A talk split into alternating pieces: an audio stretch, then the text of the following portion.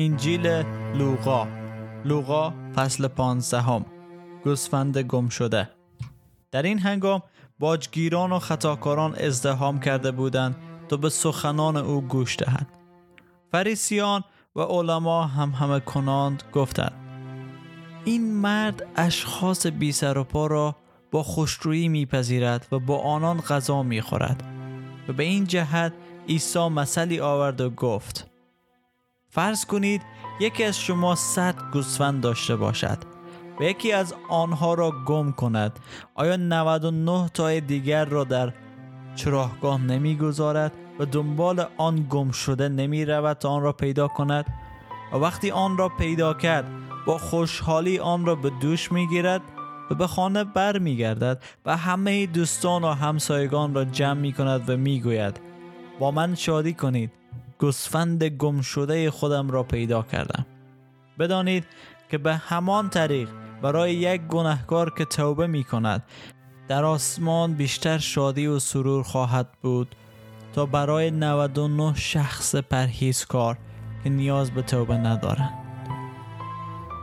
و یا فرض کنید زنی ده سکه نقره داشته باشد و یکی را گم کند.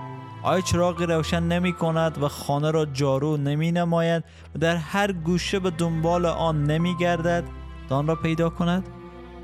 و وقتی پیدا کرد همه دوستان و همسایگان خود را جمع می کند و می گوید با من شادی کنید. سکه ای را که گم کرده بودم پیدا کردم. و همان طریق بدانید که برای یک گناهکار که توبه می کند در میان فرشتگان خدا شادی و سرور خواهد بود.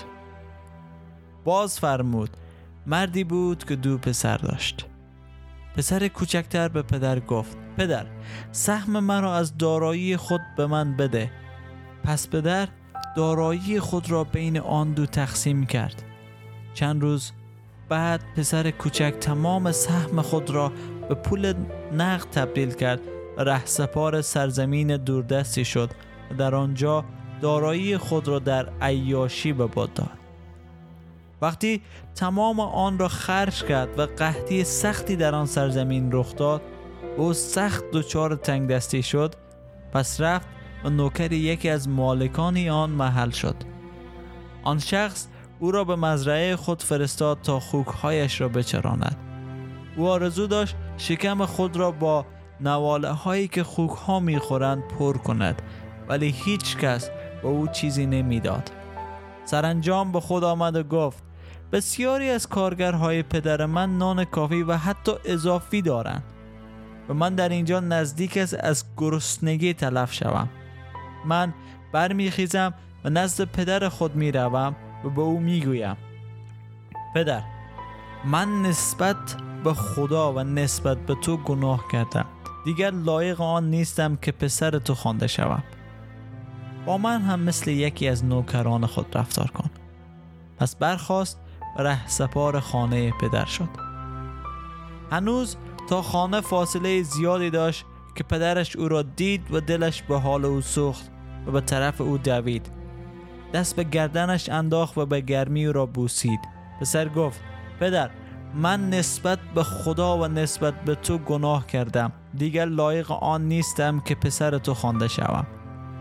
اما پدر به نوکران خود گفت زود بروید بهترین ردا را بیاورید به او بپوشانید انگشتری به انگشتش و کفش به پاهایش کنید. گوساله پرواری را بیاورید و سر ببرید تا مجلس جشنی برپا کنیم.